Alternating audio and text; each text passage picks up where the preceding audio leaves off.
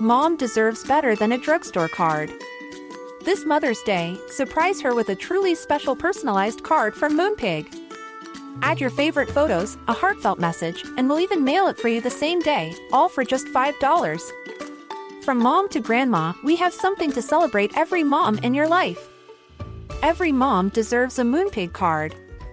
Get 50% off your first card at moonpig.com. Moonpig.com. Ryan Reynolds here from Mint Mobile. With the price of just about everything going up during inflation, we thought we'd bring our prices down. So to help us, we brought in a reverse auctioneer, which is apparently a thing. Mint Mobile unlimited premium wireless. Ready to get 30, 30, bit to get 30, bit to get 20, 20, 20, bit to get 20, 20, bit to get 15, 15, 15, 15 just 15 bucks a month. So, Give it a try at mintmobile.com slash switch. $45 upfront for three months plus taxes and fees. Promo rate for new customers for limited time. Unlimited more than 40 gigabytes per month. Slows. Full terms at mintmobile.com.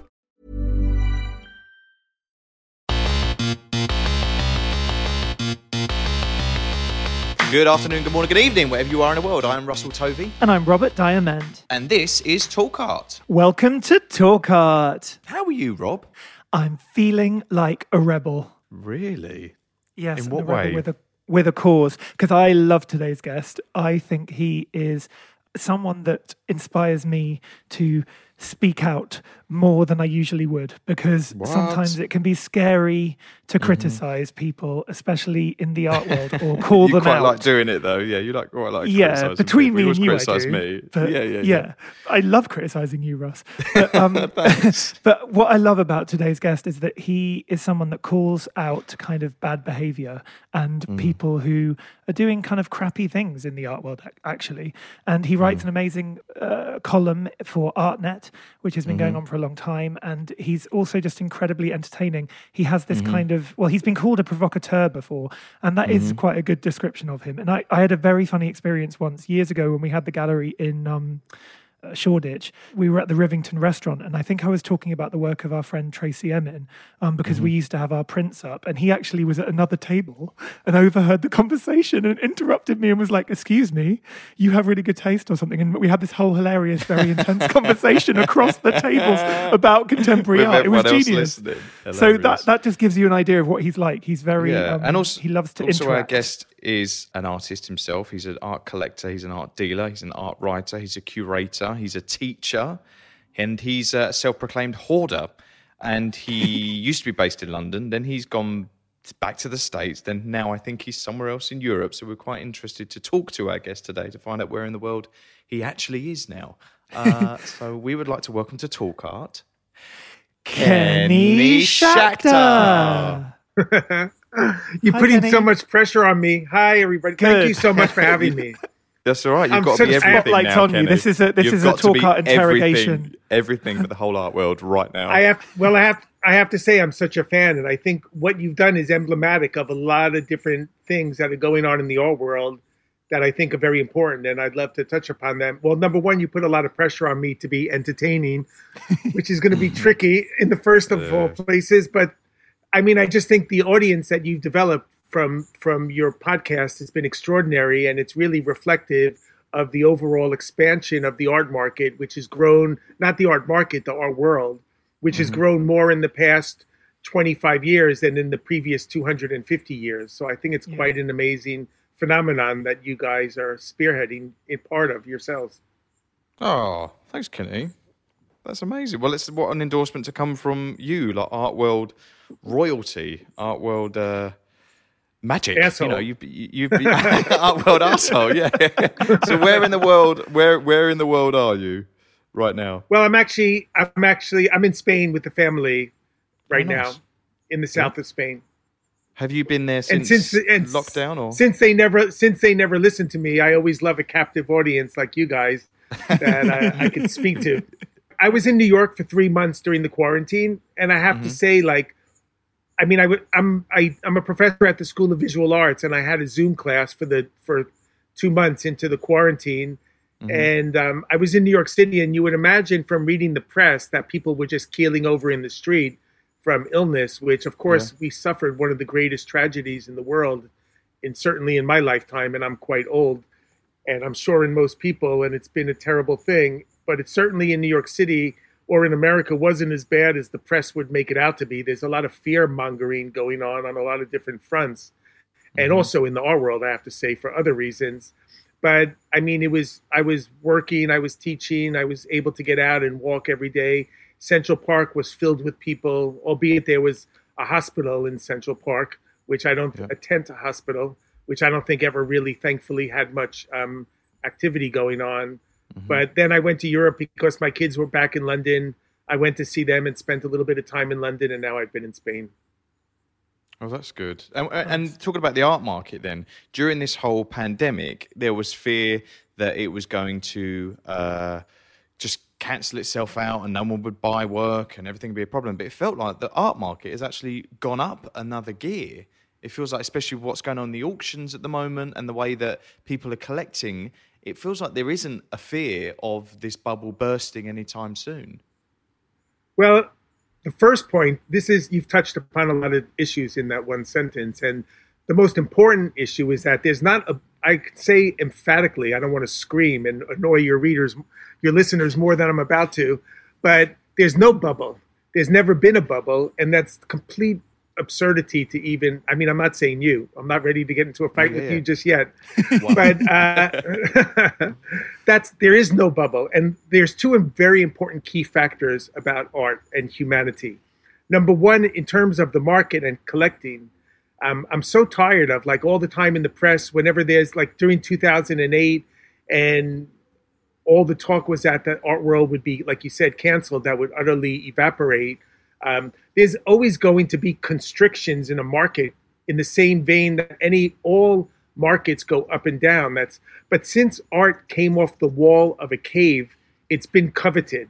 Collecting is part of human nature. When I I organized uh, an auction at Sotheby's called the Hoarder, you mentioned hoarding. I collect art. I mean, it's funny because it. I could tell you one thing.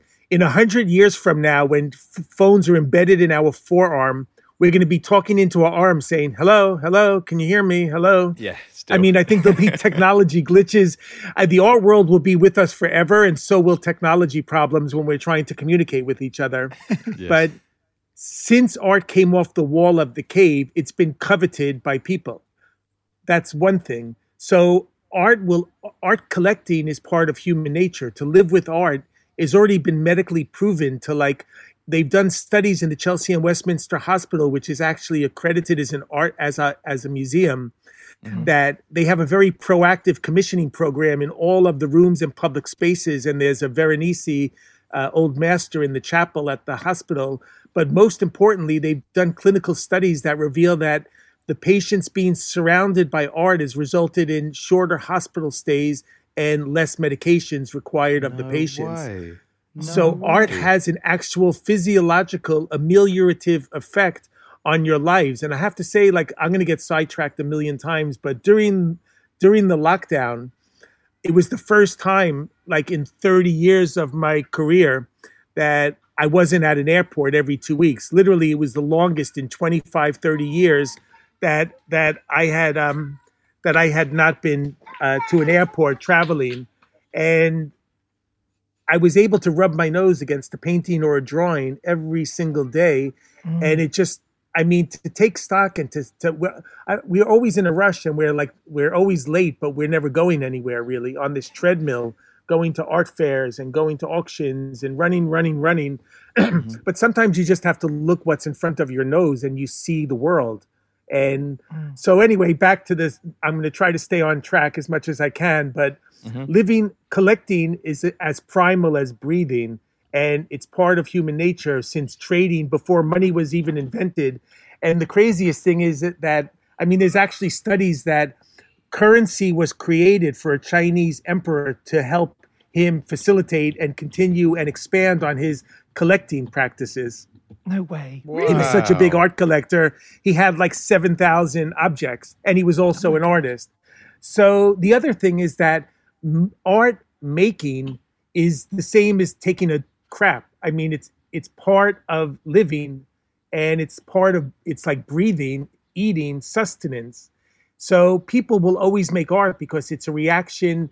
Uh, it's a means of communication above all else, and the creative act is so um, ingrained in the human psychic, that psyche, that it's part of what differentiates us as a species from animals, say. Mm-hmm. So people will always make art and people will always appreciate it. And whether we have to trade shells or anything else or food. During the pandemic, I traded some books I had written for some paper towels when the when the pandemic first started, uh, wow. because there was a shortage of toilet paper and paper towels. Yeah, yeah. So I found someone through Instagram to trade me uh, three rolls of paper towels for four books. wow, that's good. That is like that's, wartime. That, that, that's the dealer side of you. That's like negotiating power. I like that. Yeah, but I mean, um, I have to say, I always say I'm the worst art dealer that ever sold a piece of art. I can't sell crack to a crackhead. It's I read that's that. the least interesting. That's the least interesting part of my career. Is I hate. yeah. I love to buy art, but I hate to sell it.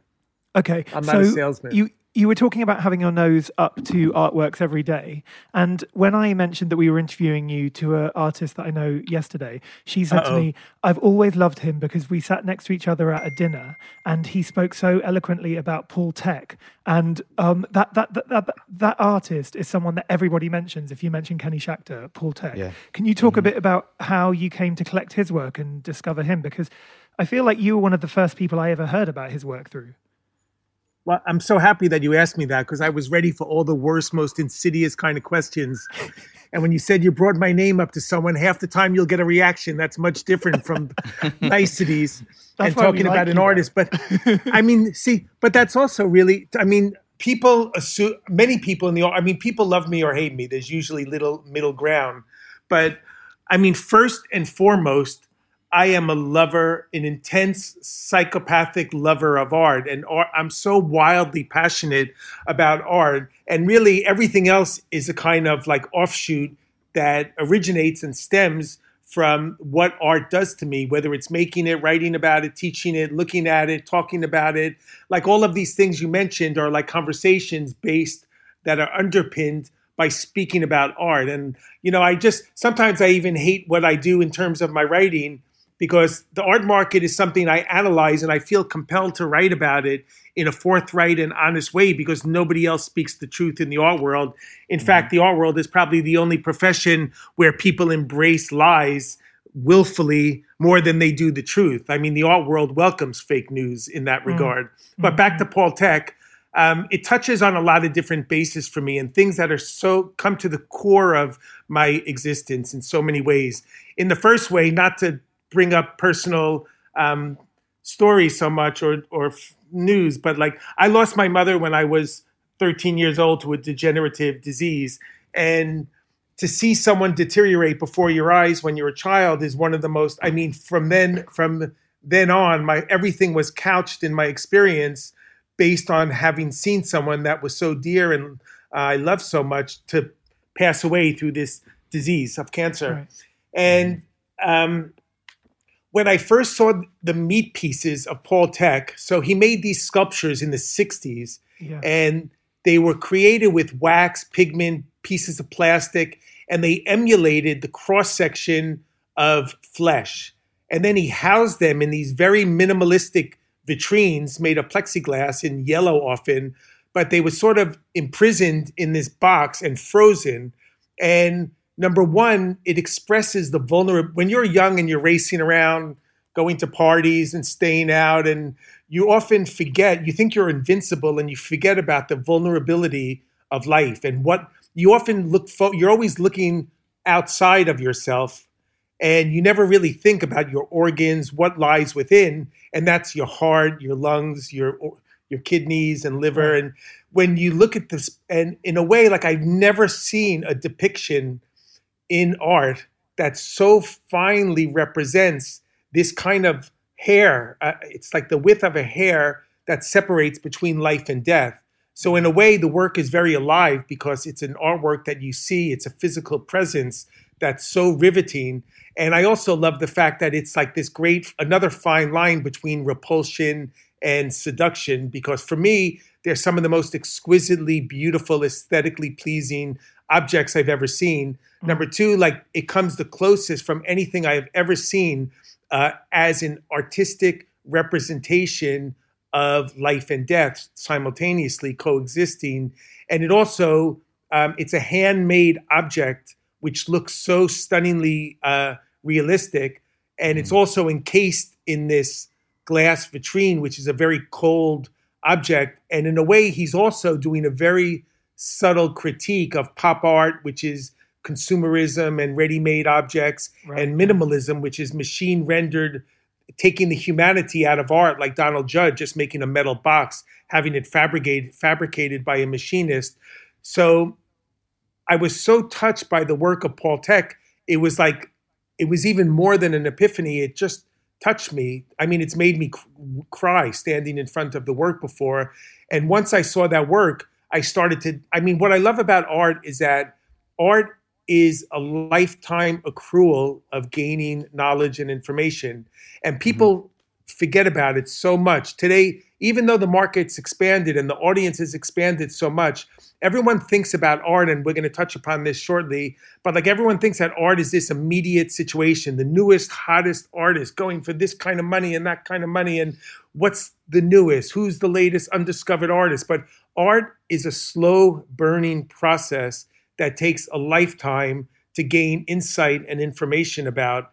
And that's really what I love more than anything is just it has this kind of ac- the best part of school and academics is that every day more art is being made and every day there's something else to learn about.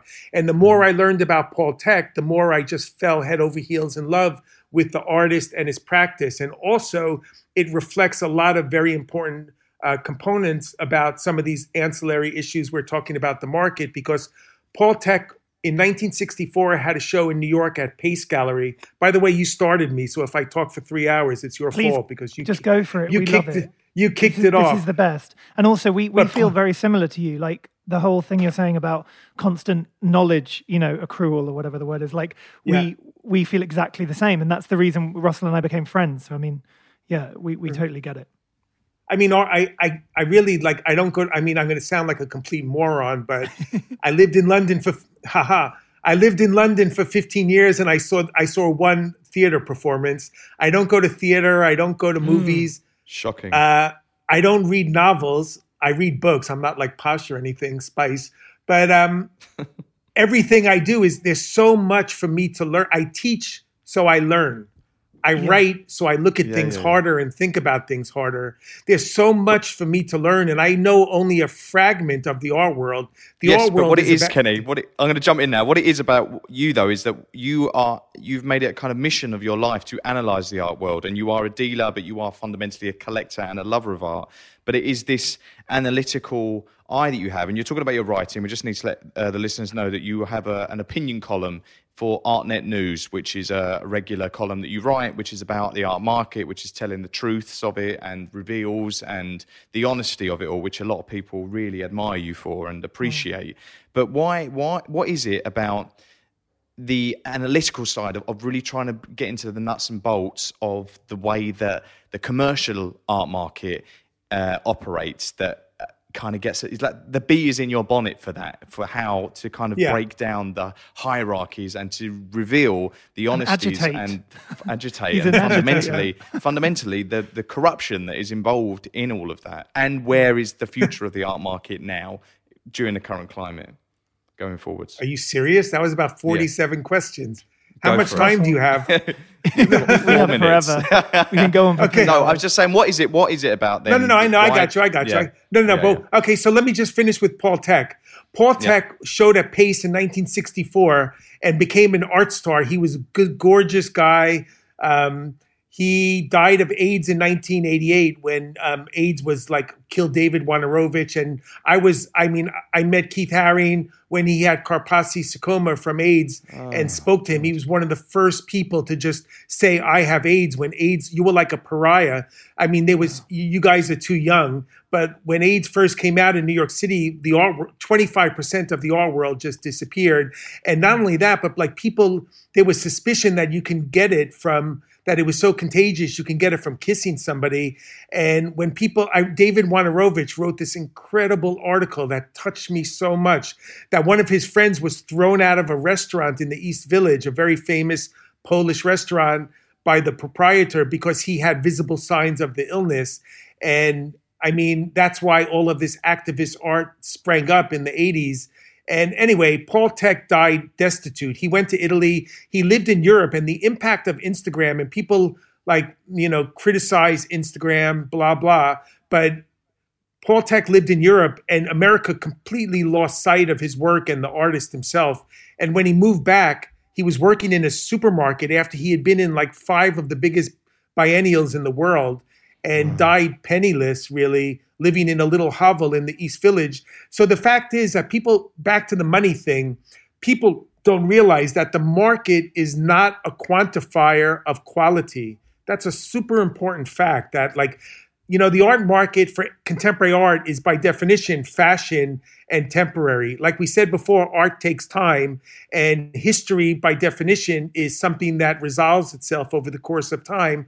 And for artists to be canonized, you can't say an artist who's 30 years old or 40 or 50 even could be worth $15 million because that's absurd.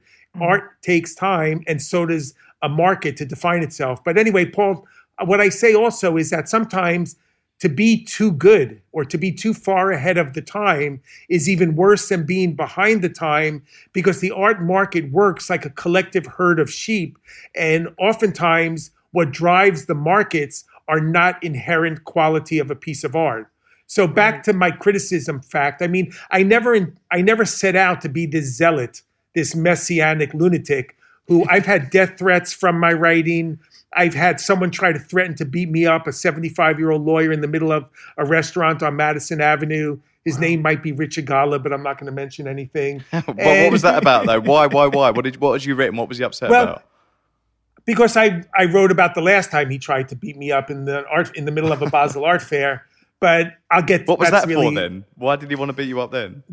Because we were friendly, and I introduced. I mean, it's a very stupid thing. I introduced him to an art dealer friend of mine, and he had introduced me to a couple of friends. I even uh, recommended a book agent for him, which he seemed to forget where he got his novel published and he's made a couple of really garish music videos that you should most definitely look for on YouTube. His name is Richard G O L U B. But anyway, mm-hmm. we actually own three pieces together to this day. And when he made a connection with my friend, I thought that he was going to buy a piece of Asian art, and that's why I made the introduction. And then my friend told me that he actually they actually did a co-investment deal together this is another issue which we could touch upon on yeah. how art has changed. But Saatchi's been doing this since the 70s, where people partner up and buy art to sell it. So when I mm-hmm. found out from my friend that my that Richard Golub didn't just buy a painting to hang in his house, but he bought art as an investment, I simply asked my friend for a small percentage of his side of the transaction, which is very typical in the course of business as an art dealer to get such an introductory fee. In fact, a find, if you a bring a fee or something. Yes, if you bring a client to Sotheby's or Christie's or Phillips, if you introduce them to someone who wants to sell a Picasso, you are entitled to an intro, uh, finder's fee. Anyway, right. so I did that, which is all normal. And then the art dealer did something that's very typical in the art world. He tried to shit stir and and set my friend against me by telling him that I actually had the gall to ask for a commission from the introduction. And Richard Golub went crazy because he had introduced me to people like Simon Lee, the art dealer in London, who I've done yep. is become a close friend and we've done business. Anyway, he got very incensed about that. But let me just state that this lawyer is world famous for being. You think I'm an agitator? He's gotten into more fights than Muhammad Ali. He is worldwide famous for being one of the most intransigent, uh, argumentative, aggressive human beings and a bully on the planet Earth. Anyway, so I was in Basel one year in Miami, and in the booth was some DJ, and uh, and then Richard Golub started screaming at me in the top of his lungs. Even back then, and that was in 2015. And of course, I'm a writer, so that's all fodder for my writing. So I mm-hmm. wrote about this encounter where, I mean, I just said, like, perhaps you should look into some anger management, which just seemed to set him off a little more and I wrote about it. And then from there, from then, every time he saw me, subsequent to that, he would threaten me, including last November. And I made a, I mean, I make these, I developed this platform in my writing where I create short narrative videos that never last for more than say a minute, and mm-hmm. they're narratives, but very, they're framed for the short Instagram attention spans that as a Yeah. humans we're like evolving into. Anyway, so like every time he engaged with me, like I would just make art about it or write about it to the point where the last time I saw him, he finally caught on after like five years where he was just mumbling under his breath. But like all joking aside, I've had like I've had death threats, other people throwing fists at me and starting fights. I just last week had two lawsuits threatened against me. And nothing, you know, I was just saying to, to the lawyer at ArtNet, I was on the phone for an hour last night with the lawyer, and I said, "Look, I'm, nothing's going to stop me." I mean, I almost felt like stopping writing these kinds of columns altogether Yeah, from the I mean, anxiety it must worry and the you. It must worry you. Yeah, the anxiety from it. Is, is It there just- a part of it doesn't worry like, is it, wor- It- is it worth it? The anxiety. you know to- what? to- I don't care if I get I don't care if I get shot doing what I'm doing. I just don't care. It worries me and it bothers me, of course. But I just said to ArtNet, I'm like, you know what? I'll sign an agreement where I personally assume the liability for this threat of a lawsuit or any other one because I almost I said to my kids 2 days ago that I just can't deal with it anymore. I need to take a hiatus. It's just too much. There's no upside. I get paid so little for my writing, but I do it because and then um, like I said I I said to the lawyer and I said to this agitating person who um, the last person who instigated a lawsuit and I said, nothing is going to throttle me. I'm not even going to let myself throttle me. And the hmm. reason I do it is because the art world is veiled. It's like the mafia omerta. It's a code of secrecy where nobody talks about the machinations of the. I never set out to be this kind of person. I mean, I've been writing for 30 years. I used to write for the first 15 years or 20 years of my writing. I wouldn't have even called myself a writer for one very good reason. Nobody read me. Nobody read anything I wrote because the iPhone only began in 2007 and Instagram, which I think is by far the most revolutionary art platform in the history of art up to this stage, where it is a it is a democratic wrecking ball, which is deeply affecting the ingrained, entrenched hierarchies that are so prevalent in the art world. But as a result of the writing, every time, so when I started writing, I took a break after a while because ArtNet closed their magazine and they literally closed it and went out of business for a few years and then they re- relaunched it. But when I started to write again in around 2000 and let's say uh, 12, 13, 14, I would write something and it was really what I had always done, except this time my work was much more accessible and the audience for art has mushroomed like we've said before and grown so substantially. And i was i remember in particular i was mistreated by some person who calls themselves a collector. And like nowadays if you ever found a collector that has never resold a piece of art they belong in a vitrine in the natural history museum. I mean they're so few and far between. And i and basically it's like uh, i'm like i said before i could be both of your dads I'm old. I've been through a lot of shit. I've been through some awful family tragedies in the past couple of years. I've been through a lot. I've been in the art world for 30 years. I've been collecting art for 30 years. I don't rely on anyone for my sustenance or anything other than my own activities and actions. And I have nothing to lose. I mean, I have my life to lose, but I have nothing to lose. I don't feel um, beholden to anyone in the art world. And I started writing these columns again, like phase two of my writing career. And it started to resonate with people. And I just remember I wrote about this one Belgian uh, collector and who treat, really mistreated me and, a, and, and another collector badly. And I remember going to FIAC, the art fair in Paris, and walking down the aisle, and just people kept coming up to me and thanking me. And I thought it was like the craziest thing because I was really touching a nerve with people where they were grateful and showing their appreciation for the fact of, of my honesty and An forthrightness. expose. And yes.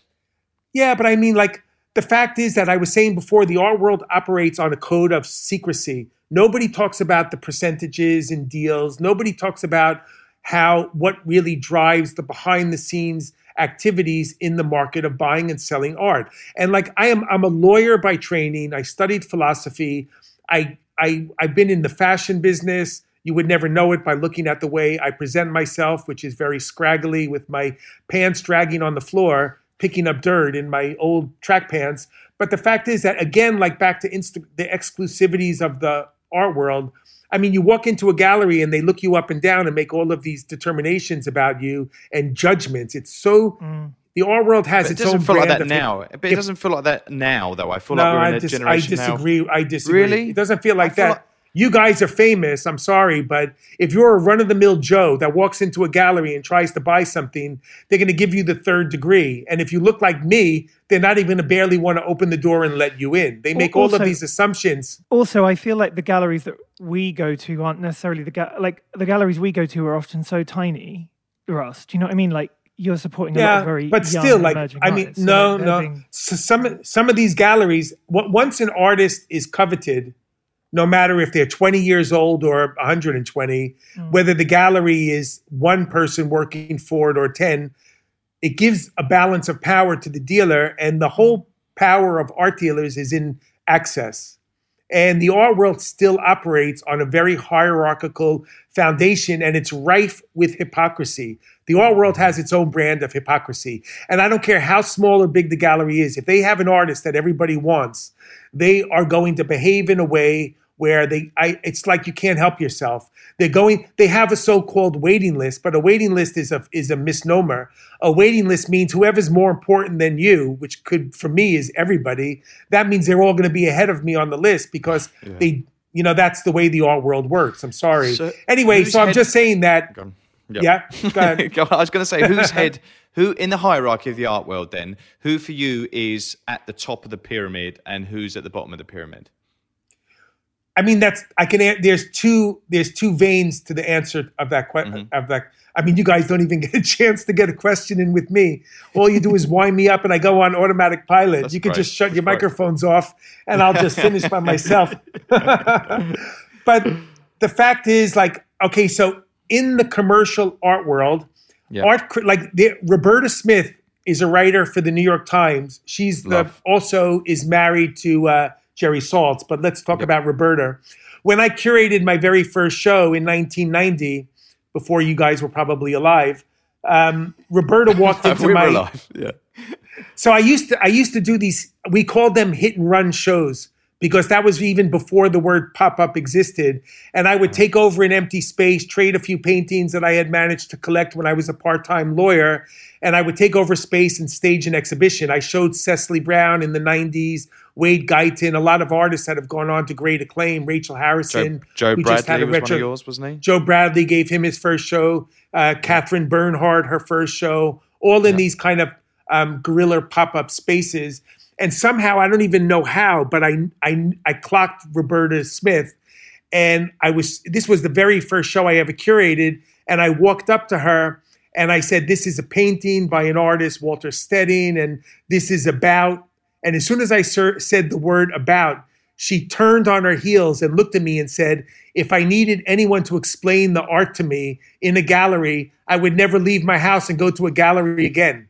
And then she looked at the show and walked out, and a single tear welled up in the corner of my eye and started trickling down my cheek, like from this famous TV commercial in America about pollution. And there's an Indian standing in the street, and some asshole throws like a bag of garbage at his feet, and a tear drops on his face. And that was me.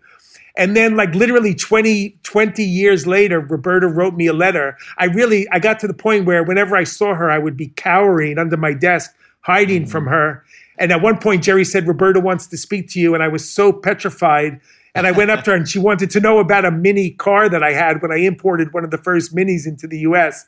But then 20 years later, she wrote me an article and saying how much she really liked and appreciated my writing for these very reasons we're talking about. And I just broke down in hysterics, crying again for the opposite Oh. reason. It made me Well, so that's happy. An I can isn't it? Yeah, that's someone you yeah, really and she continues. That's- Yeah, and she yeah. continues to be one of my most supportive readers, and then I know I'm doing something right. So back to your question, which miraculously I've I've managed to remember, but. Mm-hmm.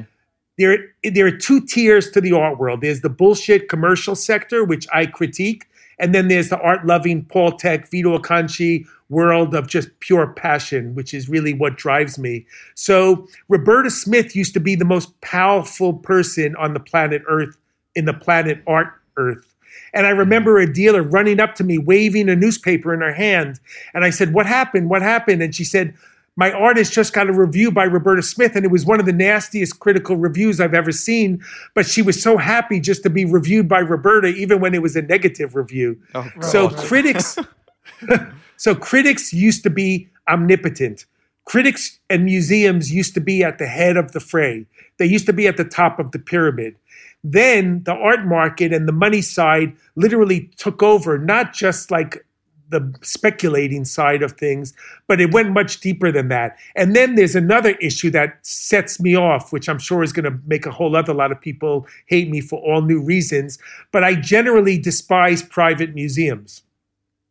The only private museums that should exist are not in Los Angeles, not in New York, not in London, but in China or in the middle of America or in the middle of England, where there's not ready access to art galleries and museums. So when you have a gallery, a museum in Los Angeles, I'm going to say this, and I'm probably going to get sued again, but like, I should keep a lawyer on staff. But there's a museum by there was a Marciano museum owned by the people, the owners of Guess Jeans. So like they're presenting themselves as a quote unquote museum. In America, you get it's replete with tax breaks. So they're saving money on on on storing and insuring their collection, all kinds of tax breaks uh, they receive, and at the same time, it's curatorship minus something very important called scholarship. And I'm really, to be honest, I'm not that interested in uh, in in the collection of someone who began collecting art 10 years ago and seems to like again i'm not picking on this family in any sense. I know it sounds like that but ignore me. But what i'm trying to say is that like when you have a private museum in the middle of a domain where there's a lot of public institutions the art world operates on a zero sum game which means that a lot of people that will go to visit a private museum in the smack in the middle of Los Angeles will do so at the expense of the two gigantic long uh, established museums LACMA and MoCA, the museums of contemporary art in Los Angeles, even the Broad Museum, which has a great collection, but it's really like a night sale auction uh, derived collection. And the fact that really annoys me is that those museums are sucking away an audience that would, if there were no these fake museums existing in the middle of town, the audience would go to where they should be going, which is the public institutions. And also, yeah. a lot of that art that ends up in the private museums, like the Broad, he was the head of the museum of one of the LA's museums. And the art in his museum would have, for shit sure, ended up in the collection of the public institutions that have painstakingly built up their constituencies over decades. So, anyway, it used to be that critics and museums like the Metropolitan Museum and the Museum of Modern Art and the Tate were the all powerful at the very top of the mountain when it comes to uh, legitimizing art. And, uh, mm-hmm. and then when the market took over, and like really, there's a vein of art which you could probably use as the poster child for this type of art.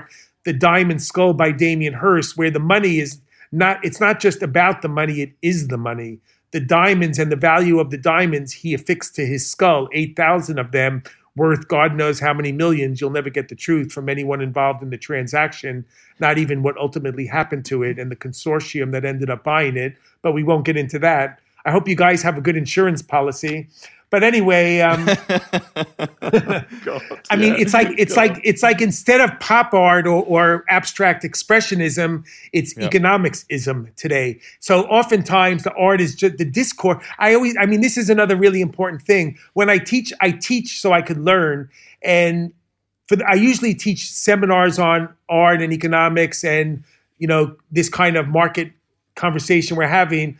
But I started teaching at the School of Visual Art, fine art students. And that was as scary for me as being having my life threatened because I really I never took an art class in my entire life. I'm completely self-taught. And I said to my students the first day, this is this is um, I feel so lucky to be able to sit in front of you because I never get to talk about art because I'm in the art world and nobody wants to hear about art. They just want to hear where is the artist showing, who's buying it, who's selling it. So the whole discourse on art has almost become uh, dissected or divorced from the art itself. So back to the powers that be, the top of the the top of the pile today are collectors, Uh, Right. I was going to curate a show at the Metropolitan Museum of Art, and they had no money to paint the walls between exhibitions because they're being robbed of the financial resources tragically by the private sector. So today, the collectors have all the power.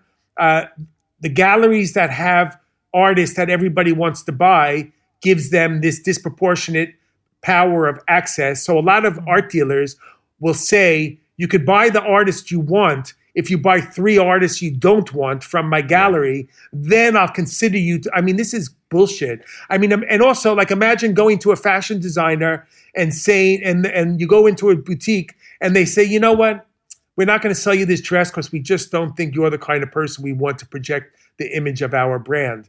And that's basically what art galleries do when they would this fake waiting list and they would rather sell to someone who has a private museum because that'll give the art some more prestige and some more PR and yeah, some more visibility more than you can as a mere lover of art that simply wants to adorn your wall with the painting. So mm-hmm. really the the hierarchy is I mean it goes like collector first, then I would say artist because of I mean Okay, good. I was going to wait for you to say the art. Where does the artist yeah, but stand? yeah, but you know what? Ninety-five percent of the artists are in the lowest possible position. I'm afraid.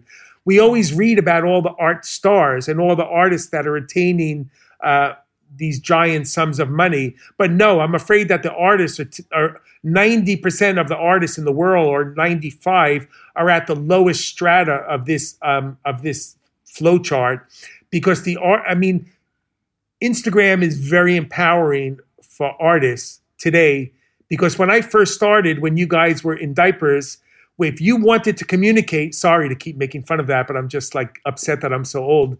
But in the, when I started, when I started, if you wanted to convey an image, if you wanted to convey, if you wanted to communicate an artwork from one human being to another, you would have to take a tiny photographic slide that was no exaggeration, one inch square, and you would have to put 20 of them in a plastic sleeve, in a plastic sleeve, and send them to a gallery to try to get a foothold into the system because, the, I mean, there was no Instagram and there was no email and there was no JPEG. So literally, you had to rely on on regular mail, and not only like you, you'd have to rely. Most galleries would not even entertain looking at unsolicited material by an artist. And when there was a recession in in the world in 1990, from 1990 to like 1995 to 1997, there were literally not. There was maybe one or two galleries in all of New York City that would entertain opening that envelope and even looking, casting eyes on the material that you would send to them. So, I mean, But today still the, same. I mean, you can't cold call galleries now. That isn't something where No. artists can just. I mean, No. that's that's, that's No, but- been a reg. Go on. No, I'm, of course, I agree with you completely. That's why I'm saying that generally, for the most part, the majority of artists occupy the lowest rung of this hierarchy, right.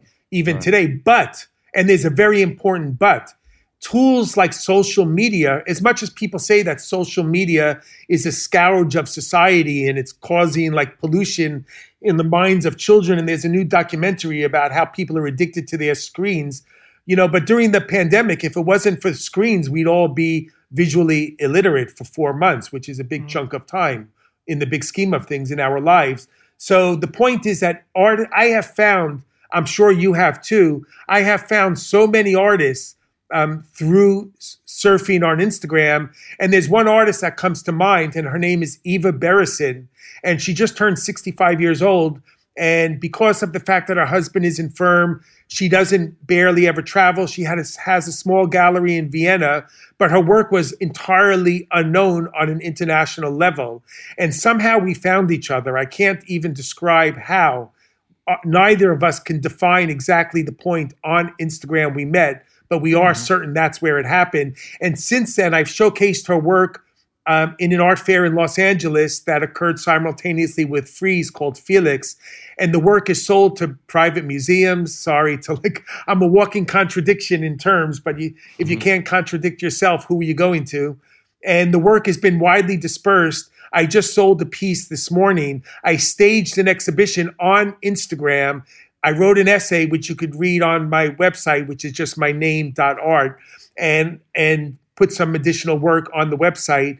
And now the woman's been offered four gallery shows. So using nothing more than your telephone and what's at hand, you take a simple photograph of your work. The tools are now in the hands of artists that give them strength unprecedented in the history of art. I can unequivocally say that even though it's as difficult as ever and the art world is a very, very tough place, to mm-hmm. break through and get a foothold into the system which and again that's that that that reverts back to why I'm even in front of you people it's because of my writing largely and the fact is that I want to be like again like when I came to stopping 2 days ago what I'm doing because of this onslaught of threats that I received I just I get the feedback I get from Instagram. And by the way, anyone who's listening can get in touch with me. I always say to every lecture, I lecture all over the world all the time when you're allowed to give lectures to a live audience.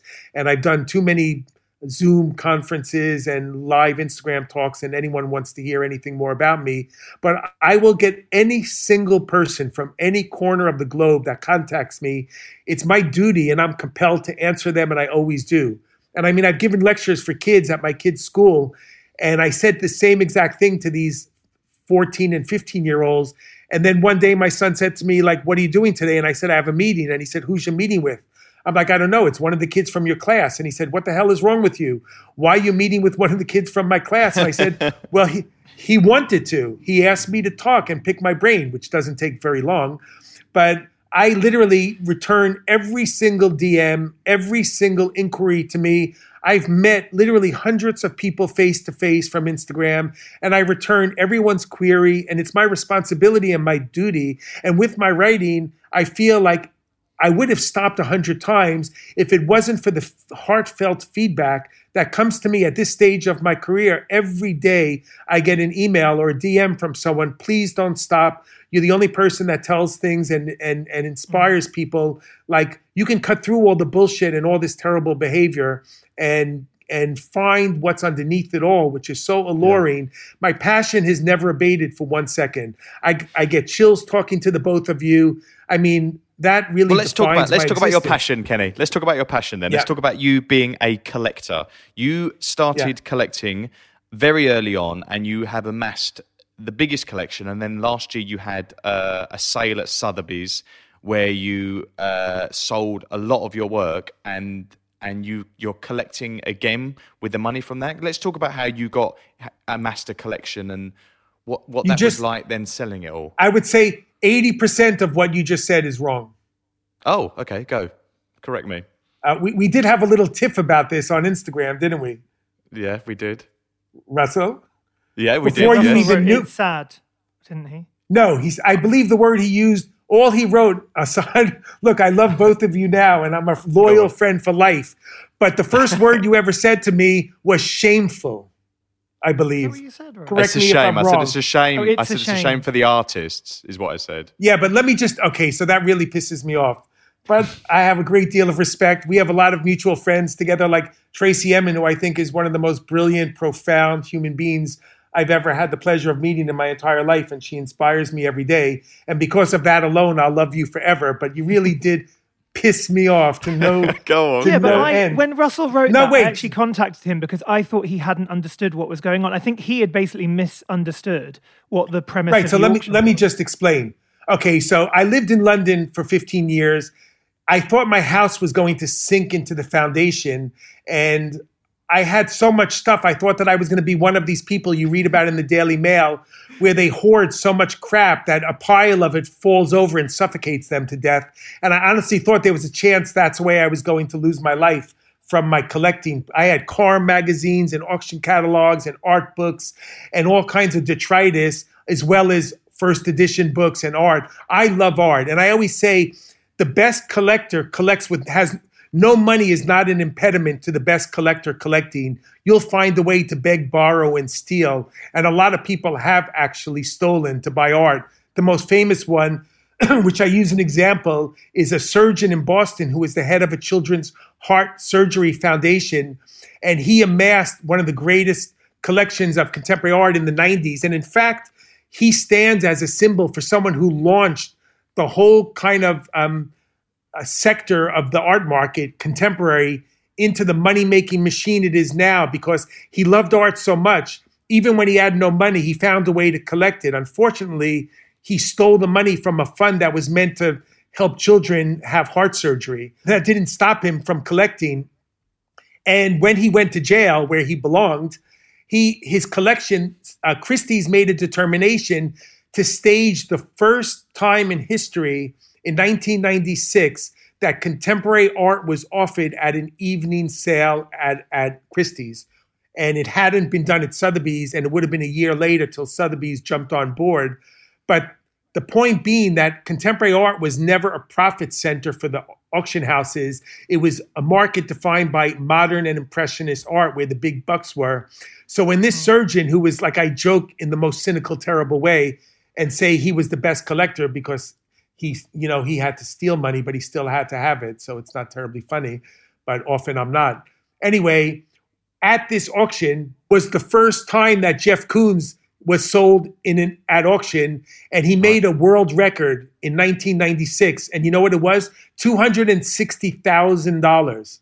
Kiki uh-huh. Smith, an amazing American artist who must be yeah. in her 60s right now, she sold a piece for slightly above Jeff at 270,000. Robert Gober, who for me is probably one of the very greatest yes. artists mm-hmm. alive today, mm-hmm. he was yeah. also in the auction. And Jeff Koons' record was 260,000 and 25 years later it moved to 90 million dollars. But mm-hmm. that was the first time that contemporary art ended up on the radar of the auction houses as a place where they could make money. And here we are today where oftentimes it's the only discourse that surrounds the art. Ryan Reynolds here from Mint Mobile. With the price of just about everything going up during inflation, we thought we'd bring our prices down. So to help us, we brought in a reverse auctioneer, which is apparently a thing. Mint Mobile unlimited premium wireless. Ready to get 30, 30, bit to get 30, bit to get 20, 20, 20, bit to get 20, 20, bit to get 15, 15, 15, 15 just 15 bucks a month. So, Give it a try at mintmobile.com/switch. slash $45 up front for 3 months plus taxes and fees. Promo for new customers for limited time. Unlimited more than 40 gigabytes per month slows. Full terms at mintmobile.com. Mom deserves better than a drugstore card. This Mother's Day, surprise her with a truly special personalized card from Moonpig. Add your favorite photos, a heartfelt message, and we'll even mail it for you the same day, all for just $5. From mom to grandma, we have something to celebrate every mom in your life. Every mom deserves a Moonpig card. Get 50% off your first card at moonpig.com. Moonpig.com. art. Anyway, I've been collecting art for 30 years. Okay. And yeah. I have the what I sold at this auction at Sotheby's called the Hoarder was 116 pieces in a collection. I don't, you know, I love art and I love to collect. I can't tell you, I honestly cannot tell you how much money I have made since my first and second year out of law school in 87, 88, or 88, 89. Sorry. I don't, I'm such a bad business person. I'm such, I don't define myself by money. And if I did, I'd be, have a pretty low impression of myself. But I don't care about the deals. I don't care about the money. I get more satisfaction writing and teaching than I do from selling mm-hmm. a Van Gogh I, I read, or a Monet or I read a Cezanne, that you know your net worth. I've done. I read that you know your net worth by how much your art storage increases over over time, how much you're paying every year for your yeah, art storage. I mean that's I and I and I can't to this day I can't tell you how much art I have. I can tell you that I have as I'm sitting here talking to you, I have somewhere around 600 pieces to a 1000 pieces. So I sold 116 lots, Mr. Tovey, and mm-hmm. that constituted about 1% 1% of my collection. One uh-huh. In my house, I moved to New York, and already there's not like I'm a maximalist. So in my house in New York, you if you wanted to hang a piece of art that was 30, 30 centimeters square, you'd have to fight to find a place to put it. I am smothered in art. I rather look at art than than than out of a window at a sea. That's how sick I am. So what, so what was I the, mean, what was the premise then? The premise was to sort of um, I have too free, much shit. Free I mean, the works the, that were just no, in cupboards, basically, or no, in storage, no, so that other I mean, people look, can enjoy them. I have I have three children and a family, and I've yeah. been married for 25 years. I have to make a living, yeah. and I don't know anything else to do. I have I was the worst lawyer that ever lived. I'm the worst art dealer that ever dealt a piece of art. I loved fashion, but I couldn't. I'm not a salesman mm. by by nature. I love to read. I love to think. I love philosophy, and you can't make a living as a philosopher other than a teacher. My writing pays peanuts. My teaching pays peanuts. I just lost one of my teaching jobs because of the pandemic at School of Visual Arts. The uh, admission is down by 50%, and they're probably going to end up in another year of Zoom classes. So, art is my sustenance. So, I have been in the art game for 30 years. My blood and my sweat is in art. When I, it took four months to dig out of the crap in my house. I call all of my art crap in the most loving, caring, uh, kind way. But I just think, like, look, if you're not curing a disease, it's it's something extra. The same. I mean, for me, art is philosophy. It's a physical, aesthetic, illustrative manifestation of of thought, of psychological, mm-hmm. historical, sociological, economic, everything. Art is my life. I make a living selling art. I make art. I sell very little of my own art. I don't make art to sell it. I make it because I have to. And I think it's better to be in a position. I finally had a few pieces that really started to sell well in my career as an artist. And I could so easily see how you can get stuck into the position of repeating yourself. Because when one piece of art that you've made starts to sell, people want one thing the same thing you just sold five minutes before, and you get mm-hmm. stuck into this pattern of making 3,000 paintings that are indistinguishable amongst one another. Okay, so You- I moved. also- wait, wait. Sorry. It took me four. It took me four months to dig out of the stuff that I had in London, and I sold a tiny fraction of my stuff. And I did something which, again, I think like you miss you miss. First of all, nothing I sold I had owned less than four or five years. One piece I owned for thirty years. Okay, that's number one. I don't. I believe it's immoral to buy something from a gallery under the pretense of wanting to keep it and then selling it at least within the first three or four years you've owned it. That's unethical, practically. So I don't do that. That's not how I make a living. So, and then second most important thing was that I sold it with no reserve. So I, I ne- you know what? I never even calculated whether or not I act, how much, I probably lost money in that auction. Everything sold. It had a great response. It went super I think well. that was what my Something- comment came from, though. That's why I was. That's yeah, but why that's, I made that's that comment. bullshit. That's bullshit. I mean, sorry, but what I No, did was right. something so important. I gave everybody the chance, Chance to to buy answer. work. Yeah. I gave everybody Yeah. the chance, and I'm going to do it again. So get your nasty comments loaded up because I'm going to do it again. It wasn't And it's- nasty. It wasn't. Do you know what? I, d- I didn't know the story behind it, but my my thing was is that I said I felt it was a shame for a lot of the artists because there wasn't a reserve. Why? And Yeah. my fear was that Yeah, a lot but- of these artists' works would sell for like two hundred dollars or thousand dollars, and they're these artists that then. It's that whole speculative market of the commercial art Of world, course. where Yeah, if but- they yeah, undersell their- their primary prices, then they're fucked. And I think that was what it was. Okay. And then I think you So- got really upset me that I was making a personal attack on you, but it, it was Well, to do with the art. it wasn't sh- what I did was actually pretty noble because if I say so myself, I, I like I said, even to this day, I don't know if I lost or made money, but a lot of people got to buy art that they really loved that they could not afford. Also, one of my stupid little pieces, I don't mean again, I'm I'm being flippant.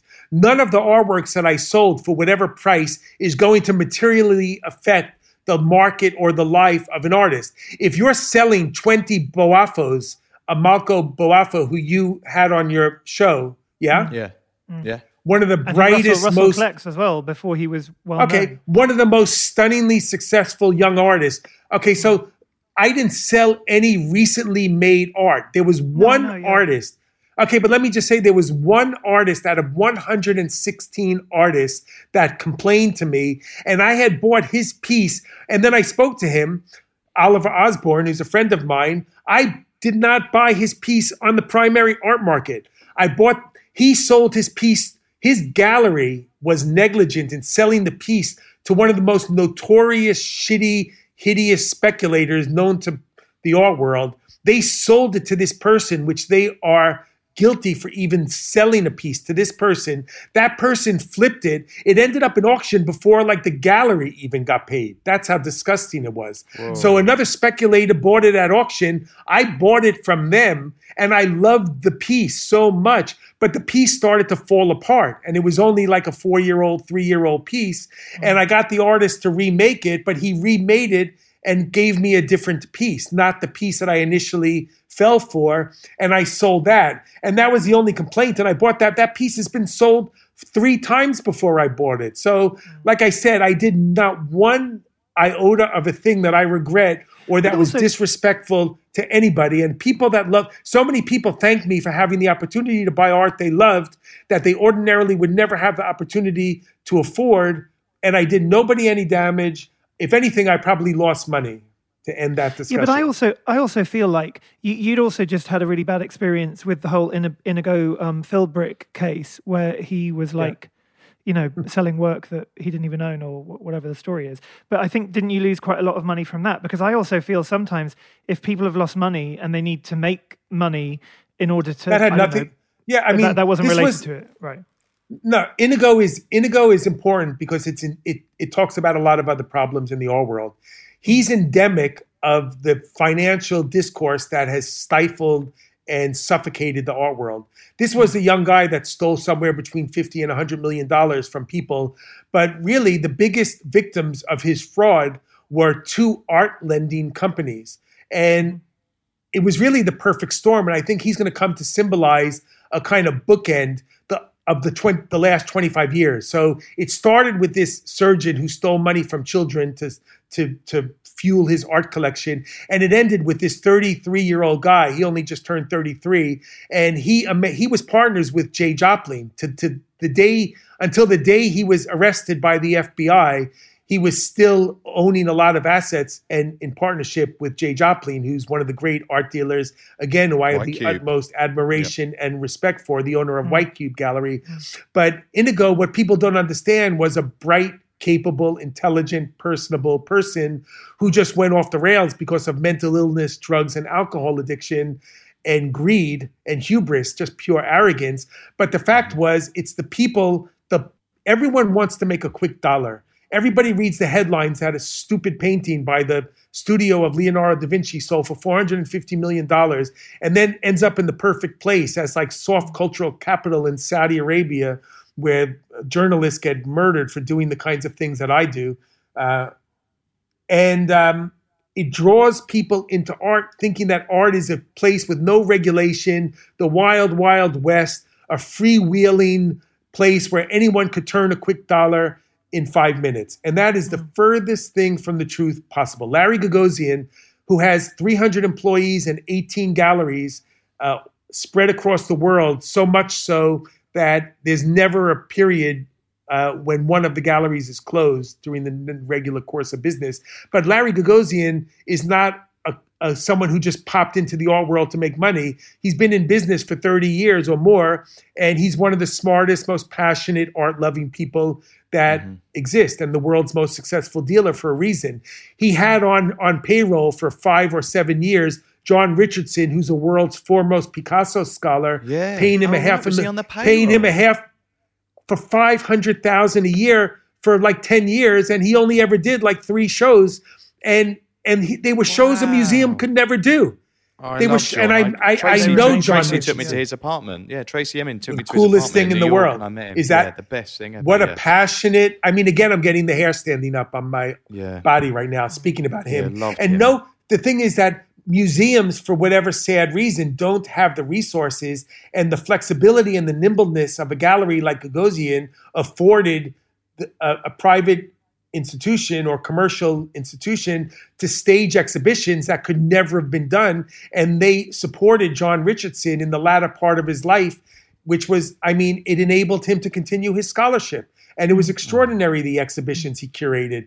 Museums just didn't have the flexibility or the financial resources. No, I mean, I, anyway, I saw back... the Picasso show in, in King's Cross, and it's yes. one of the greatest shows I ever saw. Yeah, and I and I thought yeah, the whole exactly. installation of it, like like all the walls they built, like all that kind of thing, like when they had those recessed kind of shelves and stuff, it was so beautifully done. And I agree, a museum yeah. wouldn't even have had the budget anymore, sadly, right.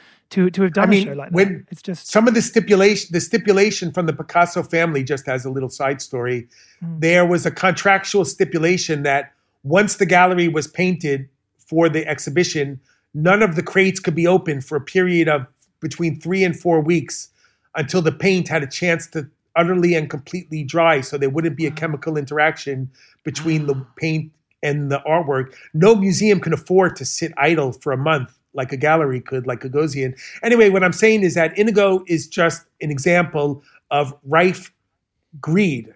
And that's endemic to that's part. I mean, the art world is like the only place that celebrates the seven deadly sins. And yeah. there'll always be crime. There's I mean, there's a Bell's curve of morality and ethics in the world. And there's always going to be someone who breaches it, no matter how regulated the world is. And the great writer uh, Georgina Adam for the FT and the art newspaper, she stated in a seminar that people say that the art world is unregulated, but there's 165 laws, commercial statutes that are applicable to any given art transaction. So I think that Inigo is endemic of in our world that's gone money crazy, where these lenders loaned money to him without doing their due diligence and they just chucked money at him and he he went off the rails for his own sad reasons. So I, I remember uh, him really early on because he came to our gallery and um, we did a group show with Virginia Overton in it, and he bought I think one or two of no, I think I think one of the Virginia Overton sculptures from that show, and I remember him seeming like he was actually quite nice at that point. And then about a year later, I saw him, and I remember just thinking, my God, he'd been so kind of corrupted by the power. You can like see it, yeah. you know, in the way someone behaves, and also the way they kind of distance themselves from you, even though they knew you a year before. Do you know what I mean? It's like yeah. very odd because if you're see, not part of that power structure, they're not you're not useful right. to them. And I remember being so very disappointed just, yeah, by him. I find it incredibly sad that story. If you stop right there, that that's if I could define myself, it would just be in the sentiment of what you just expressed. I don't care where I am in my career, and I always think I'm the biggest loser in the world and the biggest failure, more or less. But like I will, eh, I will spend any single person that ever reaches out to me for anything. Yeah. I feel it's my obligation to re- to give back. I spend my whole life accumulating the knowledge that I have, however small it is, and you could fit. It takes about three minutes to pick my brain, but it's my responsibility and my duty. And the reason I won't stop writing, even if it's the death of me, is that I owe it. I mean, I love art so much. I want to give the. I I call myself cynically idealistic, and really, art is the. It, it's the fabric that keeps my family together. It's a means, it's my duty. If anyone has a question, I want people to come away from my article or speaking to me or listening to me, however bored they may be. It's a good cure for insomnia. At the same time, I want to give people, like I said, I'm cynically idealistic. I hate everyone. I don't trust anyone until they give me reason to think otherwise. But I always give people the benefit of the doubt. And if they have any query or any curiosity about the art world, I want to be the person that inspires them about what the possibilities and the opportunities really are. Because I have not lost one iota of love and passion. It's as simple and as corny as that for what I yeah, do also, from the also, first day I by, started. By staying open like that, I think I think you learn and that's obviously something that is important to you to learn and grow and that's also 100%. what you've just explained about larry gagosian because you know by working with um, richardson you know he's he's able to learn because you know it's knowledge. Yeah. and that is actually what we should all be holding up is this idea of knowledge. And that's what talk art is. That's why we like people like jerry saltz. You know that's why we like all these artists that you've championed over the years like Kembra Pfahler, you know tracey Emin joe bradley um, eva beresin all these artists katherine bernhardt. Like you were the one that had the mcdonald's painting you know by her when everyone told me right. that she was a rubbish painter. And i remember seeing yeah. that work and being like i love this. Because to me it just felt pure and genuine and like she had something to say but also it was about shape and form and you know the way that she was creating paintings was really fucking interesting and i feel like you've always championed these kinds of artists you know and and that that's all that's important to me and yes all the other stuff you you analyzing the art world it's a side of the art world i try and hide from which is why i'm in margate working for carl freedman and you know doing mm-hmm. what we do because we're our own little thing like a family and i don't have to interact with all the a bullshit because because i yeah but i and that's what i mean. I feel like out of being true to ourselves like russell you know like you know being friends with him and all that stuff we we've also created our own art world which is now kind of safe for me to be able to exist in because i'm too sensitive for all that stuff like the mm, whole yeah. inigo bullshit. People are shocked to find out that i'm a cow i'm a sensitive coward underneath it all yeah, but it's not very difficult no, to find that out, shocking. is it? I mean, no, if I you look at the art you've you've shown and championed, it's all incredibly yeah. sensitive, um, you know, expressive work. It's not like it's cynical. You know, it's not even that no. conceptual. A lot of it is very expressionist, I think. So yeah. yeah. Anyway, cheers to you. So you're Kenny. you're still collecting. You're still collecting, Kenny. I co- hundred percent. I will never So, stop. I'll have what's another the last sale thing at you Sotheby's. You got sale of your works. Um, I bought two of Eva Beresin's paintings Yeah. again to add to my collection. They're very reasonable. Price. I mean, great art is not expensive. A lot of people don't understand that you could buy incredible art for five hundred dollars, two hundred dollars. Mm-hmm. I bought something. So I bought a Tracey Emin. I was lucky enough to be able to get a piece from her show of very small paintings that she oh made God, during I the lockdown those. at White Oh, Cube. yeah. I, I love that show. I think that's one of the solitary best shows she's Yes. ever done. I mean, again, this is an important fact. Like art is not big, flashy. Yes. Art could some of the some of the biggest statements could be made in the smallest means. And so I bought a piece of hers. I bought uh, another emerging artist from a young dealer called Kate Wong.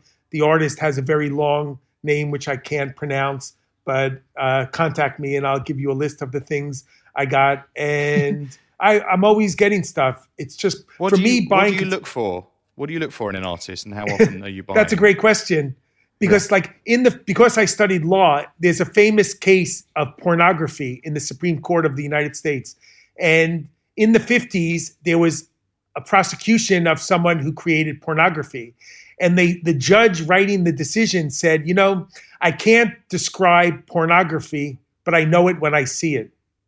So I think for me, what what turns me on about art or what makes me decide to buy something like when i for me the ideal artist studio visit is a visit i mean this is going to sound terrible but a visit without the artist present because i do critiques in schools all the time and a lot of times the artist will blah blah.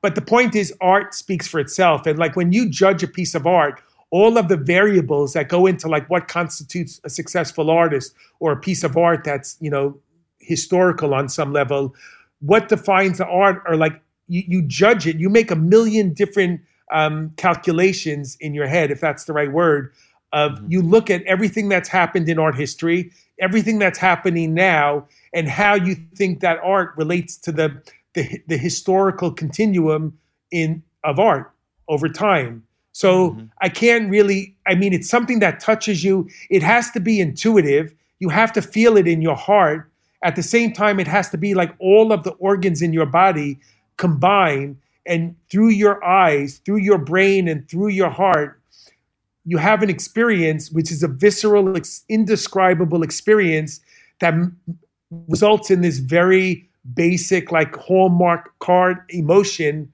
where you get excited, you get your mm. the blood circulates coursing like through your circulatory hit, system. isn't it? It's a dopamine. sort of- Exactly. Not in the bad way of two idiots in a pissing match at auction where they're outbidding each other just because it's a machismo display of dopamine addiction. But you're right. It's a it's a it's a chemical reaction, but it's an intellectual. It's everything that you live for in life combined into one beautiful aesthetic manifestation, which is ultimately indescribable. Have you ever looked into the psychology of collecting? Why we collect? I mean, I'm I'm like I'm an addict. Yeah. People are like why, and I'm like I don't know why. I just do. And whereas know, whereas 'cause my R- brother is no interest Russ and I have been like it since we were kids as well. We, we've both had that bug That's since we were amazing. young children. It's really What That's is so funny Kenny? because what is it? What Yeah. are we? if I tell you what Freud said, you can really think I'm nuts. But I actually read what Sigmund Freud wrote that hoarding and collecting results from like bad toilet training when you're a child. Really? But uh, like some kind of anal retentive, some kind of anal retentive disorder. Wow. But in a way, I mean, in the worst case, you're like filling. I mean, you could you could dismiss it and say you're filling an emotional hole in your life. I mean, I've seen people that shop so much and don't even open the boxes. Um, Yep. I know someone that bought so much stuff from Amazon. I was expecting Jeff Bezos, or however you say his name, to show up at their door and congratulate them on being the biggest purchaser of crap from Amazon. But Amazon's I mean, look, it, it does give you that kind of hit in the same way Mm. that, you know, something bad does. But it's such a positive thing because, like I said, it has curative effects on the psychic, on the psyche. I can't say Mm. that word right. But anyway, so um, I don't know. I love to collect because what I think is most important about collecting contemporary art and for young artists, art is like history unfolding before our eyes in real time. And buying art is a way of participating. First of all, you're helping artists to survive. You're helping the art world to stay above ground. And number two is like it's like it's like a newspaper or politics or you know or just human in technology. Art is a kind of reflection of who we are at a given point in space and time, socially, economically, uh, psychologically, politically. So some of the best art of the last 100 years will emanate from the past six months. I could say over the next, Really? we're going to see so? we are going to see the effects of Black Lives Matter and the pandemic. This is germinating in the minds of artists and already coming to fruition through various works of art. I love the pro, like Nicole Eisenman, an extraordinary artist in America, a painter who paints like social realism. This is art that is timely, talks about um, gender issues and and sexuality issues and gay rights and all of these different um, issues that have come to the fore right now. And I think that again, like what who is if there was an artist who was president of the United States instead of that embarrassment, warmongering, hateful, spiteful, small-minded, hideous orange menace, as if we had a f- artist, I mean, imagine how the what a better place the world would be today. I mean, you never see also hmm. female serial killers or like all of these lunatics killing each other. I mean, there were protesters in America that walked into a fast food restaurant with with uh, shoulder carried air, anti-aircraft missile weapons protesting about having to wear a mask. Not only to protect themselves but pr- protect their fellow Others. persons on the street others. And like i mean what the fuck is wrong with the world we live in? It's so shocking. And art is the only thing that gives me solace besides my family and my friends. Me too. and that's it. You know what? I was just thinking when you were talking about your your experience, like with what art means. Like art for me gives sort of meaning somehow to, to this crazy fucking world. And like you know, In- in recently every we we've we've we're both obsessed with um, Shawanda Corbett's work, who shows with Tommaso Corvi-Mora, and I've just got a tiny little ceramic by her. Well, it's like maybe not tiny, but it's like fifty centimeters or something. Because something in my like gut when I see that ceramic, like I love it so much. And like you say, it wasn't that much money at all, but it's something that I feel incredibly compelled that I have to live with it. And I, I think that's the kind of collection that I, I love and admire is when you feel that it is also a reflection of someone's own, you know, journey through this crazy fucking world. So I mean, that, that's why. Just one thing. Um, that's why I love prints and drawings. Drawings is Mm. so spectacular because it's the most intimate um, continuation of a thought to a piece of paper through the hand of the artist. And people don't understand. Like, I mean, Julian Schnabel, I have a lot of respect for, but like, an art piece doesn't exist unless it's the size of the side of a house for him. And I just think, like, for me, some of the most profound expressions of creativity come in the smallest form and you know size matters small is as powerful and as meaningful and as profound for me as big and sometimes even much better because it takes up less volume in a world that's flooded with things Yeah. Well, we Russell and my my whole friendship is based on drawings because we bonded over Tracey's drawing titles, and it's been something that we've um like it's followed our friendship even to like Kembra Pfahler. Like we now have tiny drawings by her. There's something about the intimacy of of drawings. plus they're I cheap d- as I hell well. they're cheap and they're so Yeah, they're accessible. you can buy a great yeah. right i mean you could Yeah. start a collection with $1000 you can have 10 pieces exactly. Yeah. That's true. And even more that's so, really that's the other thing I love about Instagram right now is the whole artist support pledge thing where you can get a collage or a drawing for like a hundred pounds. You know, it's, it's and that, it's that's really enough to worth b- doing. get a yeah, yeah, it is worth doing it helps people on so many levels exactly. yeah. Amazing. Well, talking about that, talking about artworks of uh, that you covet. If there was an artwork, this is one of our talk art questions. You're now getting Kenny Schachter. If there was any artwork in the world, you could do an imaginary art heist, a really nice theft of a work of art. What would it be and why? Mm-hmm. I mean, again, like you're asking the wrong person because I would just throw a net out and take everything. I just, I'm You'd also such, be way too noisy, I think, Kenny. I can't imagine you doing a silent art heist, like you rocking up to a museum. I think you'd set every alarm off and also talk to the security guards. Although maybe you'd win them round, actually. I beg, I beg your pardon. Excuse. Me. Now you're starting with me. Don't you start with me now because oh, I'm happy to This is fight our with you fight too. now. I'll one. see Like you on flir- your it sounds like you're flirting right now. Actually, That's I. Yeah. Well, why not? I've waited I'm an equal life for this opportunity employer. I, I always told my kids like a hand is a hand, and if it's between your legs, it's going to feel good, and you should feel anything oh that turns you on is worth pursuing. Oh my Oh god! God. But anyway, I guess like I mean, Paul Thek a meat sculpture because it's just I wanted to have my ashes secretly embedded in the middle of one of his sculptures, unsuspecting to only an X-ray. But I just think for me, it just defines, you know, everything that I covet in life. It's it's about hum, humanity. It's about the vulnerability of life and how we have to. We're all the same motherfucking people, and it's disgusting to think that the leader of of like China, Russia, and America. I'm not so sure how Boris is doing in his job since I left a few years ago, but like you know, it's so sad, and I'm I'm I'm really hurting within to know that the leader of a country should be uniting people. If you cut someone open, which is what Paul Thek's sculptures depicted, what we look like on the inside is you couldn't distinguish anyone from any culture, from any walk of life, from any sexuality, from any race or creed or any background. An organ is an organ, and we're all the same people with the same desires, the same passions, or under an umbrella of human pursuits. And why is the why do we live in the most divisive time in my entire life? I just don't know what to make of it. It's so irrational and it goes against I mean, you have Donald Trump saying that the people in Baltimore, where like John Waters is from, and a lot of great people throughout mm-hmm. history, mm-hmm. um, how can, he's saying that it's a rat hole, a state within his own country. What the? I mean, it's just so fucked up. What? Why are we in at this point that the lowest common denominator has the highest exposure? and mm-hmm. and and say in in the it world. So it can't last, can it? It's got there's got this. It better not last now. Yeah. Yeah. And also, like, so I just think that, his friends yeah. as well. I mean, what the fuck is that all about? The commutation. Yeah. So I just think, like, for me, Paul Thek exposes the humanity, the fragility, the fragility of life and death is something that we all take for granted. Young people run around, like I said, and go to raves and stay out till six in the morning, like my kids. And also, like, I mean, there's a lot of issues that just, you know, this type of art addresses, which is just mm. like he made the most continuous thread throughout the uh, his career was painting on newspaper. Like yes. he painted on newspaper because it's looked Seascapes down upon as stuff. the yeah.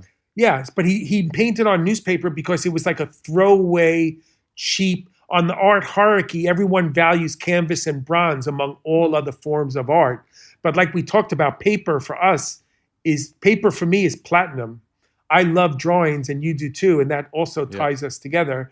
And um, yeah, so I think that these humble forms of art making and Paul Thek's humble use of materials. He his work ethic was above all else what drove him.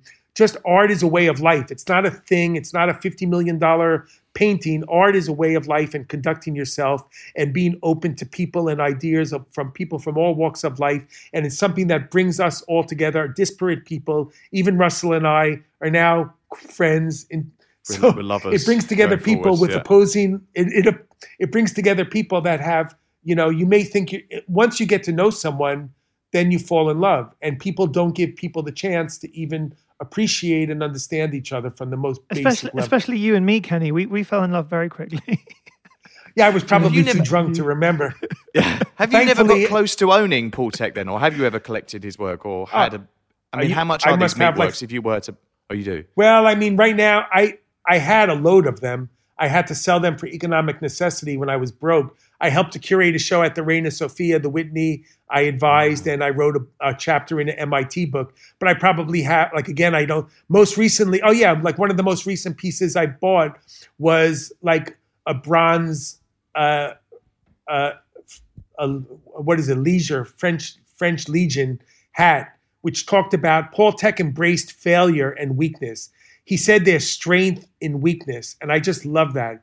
It's mm. it just means like instead of like picking a fight with someone, like by being by being weak, what is ostensibly like a non-machismo competitive. I hate competitive sports, and I that's why I get into art, and then art becomes more of a contact sport than rugby. But like, um, I love this kind of sentiment about like weakness and and strength through what is from all outward appearances what would be viewed societally as a weakness, but turning the other cheek and just embracing people for what they are and not being so judgy, even though I'm a very critical human being and I do it for a living. But I just like to point out the kind of hypocrisy that passes for the norm in the art world, which seems to be a little bit more extensive than in other sectors. So we ask every guest another question. what is your favorite color? Am I exhausting you, by the way? No, not Just- I- we I'm- could just keep going and going and going. I feel like You guys yeah, are so sometimes we sweet. sometimes we edit the edit the episodes, but I feel like with yours we just need to let it be free. Let it flow like diarrhea. Um, I love blue. I love all shades of yeah, but I love brown. I love brown. I love the tan. I mean, it's funny. For 15 years, I lived in the UK in London, and there's one thing I miss. Just one thing besides people, and that's the Thames and the color of the Thames, the special kind. I, I made an art piece like creating a fictitious tube of paint called Thames Brown. And I remember when I first, I mean, on a sad note, it's it at times it could be very polluted, and there's a lot of refuse that I would document through my day. I literally went to the Thames every single day of of my time in London, and I love brown for that very reason alone, and also because it's so frowned upon. There's actually like an order of colors that attain the highest amounts of money in art in art mm. sales, and red is mm. number one for some reason, and then I think white, and then blue comes third or fourth. The bottom of the heap is green and brown. But um, I love brown, but blue is probably for some stupid reason, unbeknownst to me. I love blue, mm. especially in a nice old car from the 60s or 70s. Yeah, because we didn't talk about the cars, but I always remember that about you. People were like, "He's a." I just love industrial he has design. I Loads don't of like- cars, and then he has exhibitions No. like next to the cars. And I remember going to Rove Yeah. projects on. I had a Um, car under my desk Square. in my office in London. Oh but God. I just I love Zaha Hadid. The architect was my best friend, and it was the Mm. I didn't know about art as an alienated, overweight. I actually stuttered. Part of the reason I never shut the fuck up when I talk is that for the first twelve years or thirteen years of my life, even into law school, I couldn't publicly pronounce the letter D, and I stuttered. So I was overweight, alienated. Had a ter- my dad tried to get me to quit art altogether, and um, I came to cars. I don't like car racing. I don't like expensive cars. I like industrial design, and as a result, I had a very like incongruous relationship with Zaha, where we traveled to ten different countries all over the world, and I revered her in the omnipotent power that she possessed because of her creative thinking and and ideas. And so I love industrial. I, I came. Cars were my uh, gateway drug into art. So what's next for Kenny then? What what is on your radar? Who are you looking at? Who do you want to collect? And then when is this uh, part two of your hoarder sale? Um, I was meant to have a show of my own art at Blum and Poe in Tokyo in March, and that's been. And it's funny because like I'm such the polarizing kind of human, and it's hard to imagine why I'm so nice and charming. Why would you ever want to sue me or beat me up? Um, but that show is. People actually called Blum and Poe and said, "How could you show such an asshole? How could you insert Kenny Schachter into your program when he's such a dilettante? I mean, a dilettante." Used to be historically something that was admirable to be the jack of all trades. I mean, I do six different things that I could remember, and they're all under the rubric of art. So I wouldn't be able to write. I'm the only person probably that I know of that um, writes about the art world, but also curates, sells it, makes it, teaches it. That gives me the insight to be the writer I am because I am not just talking from the sidelines, I'm participating. So the things that I'm most excited about are finally having this one person show with Blum and Poe where I get to express myself on a whole other level and continuing to write and to find platforms to dem- I mean ArtNet is talking about um, going behind a paywall and I said to them if you even think for one instant that you're going to charge for my writing I quit. I- I mean the whole point of writing for next to no money is to be as accessible to as many people as humanly possible. If anyone is going to charge for my writing, it's going to be me, not Artnet. I'm, I do enough for them already. And after this last lawsuit, I wrote an article in re, about um, I don't know how to say his name, but the painter that you've had on your show, Boafo. I've written a piece Am- about the, right Amoako. I've written a piece about you know that this guy is 36 years old, I believe, and he's had mm-hmm. 16 of his artworks come to auction, and they've all been in the last in the six months of 2020, not even six and a half months. The first 16 pieces that he has ever in his career publicly at auction have been in the last six under six and a half months, and they've all been 15 of those 16 pieces were painted in 20 in 2018 and 19 and one in 2017 and that's criminal. But that's anyway what i'm looking forward But to who's do buying? is Who's to be- them works? Who's buying them works? And, you know the crazy how- thing is like a bunch of fucking asshole speculators one of which has just threatened to sue me. Um, I, should i say his name? Jeremy larner? Okay i said it. I'm very you can see why i need to be muzzled more by even my family was like dad enough lawsuit threats. Maybe you should just sit on the sit it out for six months and have a cooling. They wanted to give me a timeout. My own children want to put me in the closet and shut me up because it's just enough for them all the threats i get. Literally i mean i'm not even exaggerating. I can't even i'll tell you next time we have a drink together even though i don't drink Uh-huh. thankfully for the world. Anyway um so he, when when Amoako befriended unfortunately some of the wrong people when he began to um, become more integrated into the uh, contemporary art world commercially speaking and he sold work to what he thought were his friends uh, for between you know a thousand and ten thousand dollars. And i would say every single one of those 16 pieces that have come back on the market not to mention all the private sales which have probably constituted i mean i, I hate to say it but i would say 60% of the pieces that artist has sold have been resold within the span of a year to a year and a half. It's tragic. And you know what? Mm-hmm. I think he's a strong artist, but a lot of artists have suffered at the hands of rampant speculation to the point where careers have been irrevocably damaged. But do you think because his of- will? Do you think his will? Because his prices have You been know, kind of yeah. cemented now. They seem to be. Really I mean, look, here, solid there's and- another story. I mean, I, again, like, I'm sorry to just go on and on, but like, I just had a call today from someone asked me about the work of Matthew Wong. Yep. Matthew Wong was a very close personal friend of mine and his mom, and he just took his life in October. And Mm-hmm. I lost my son the same way a year and a half ago, who was only 21 years old. There's been an increase in suicides from the ages of like 15 to 25 alone, up 60% in the last 10 years. And it's a tragic manifestation of where of social media and a kind of mental illness, which is rampant and so unspoken about to this day. And society is really suffering because of all of these things and the hatred and the competition and everything that we're talking about is really affecting people in a way that is unprecedented in history. In my life, I'm 58 years old. I've never known a single person who attempt who yet attempted suicide yet uh, went through with it. And anyway, Matthew's the first piece of art of his to ever go to auction was a tiny drawing about two months ago that went for sixty thousand dollars, and his first painting to ever sell at auction on a fifty thousand dollar estimate sold for one point eight two million dollars. And there's something so morose and morbid about these people that dance on your grave.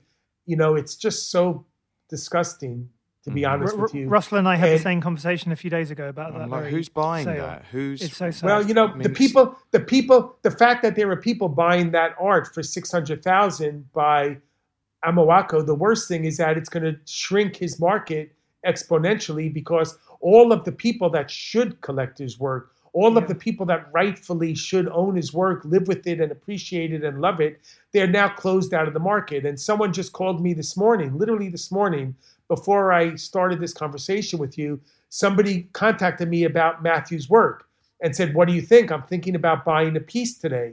So I'm like, What do you mean you're thinking about buying a piece today?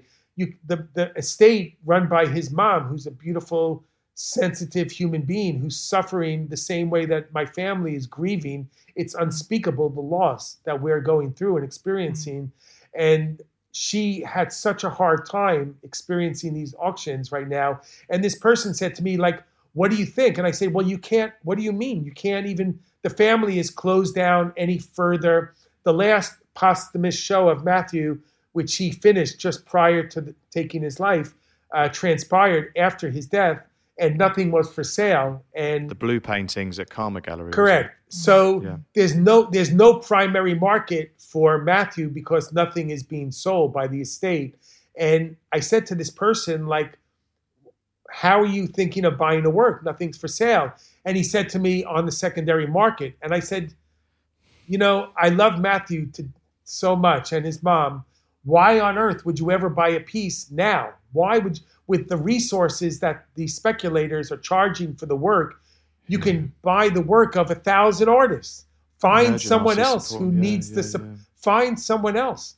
Find someone even who's successful that doesn't need the support. You could buy a piece of art for one, two, three, four hundred thousand dollars by a very successful mid-career artist, whether it's a work on paper or whatever. But like, why would you even? wa- Yeah. why would you want to dip into the market at one to two million dollars when I mean even this small piece that wasn't even the best quality of Matthew went for one million dollars at Phillips like a day after the Sotheby's sale. Why not buy something from someone who actually needs it? Who, who not only that, but you could do so much better to um, fi- who to find the support. I mean, you could discover an artist for nothing, for peanuts, not even like Yeah.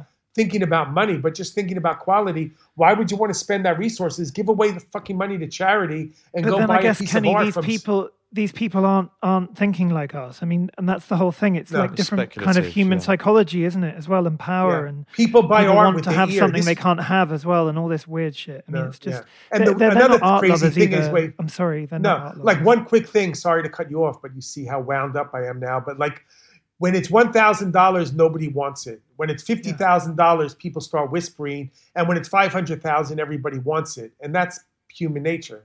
It's pathetic, but that's human nature. More people are attracted. That's why I all of I mean, people always talk about like me selling art or me collecting art or what. I mean, the artists that I love, like Vito Acconci, was a great conceptual seminal artist who changed the course of art history, and yet there's still no market for his work. You could buy a piece for five grand or whatever it is, even mm. though Pace is now representing his estate. And people buy art with their ear, and they all success, unfortunately, affirms success.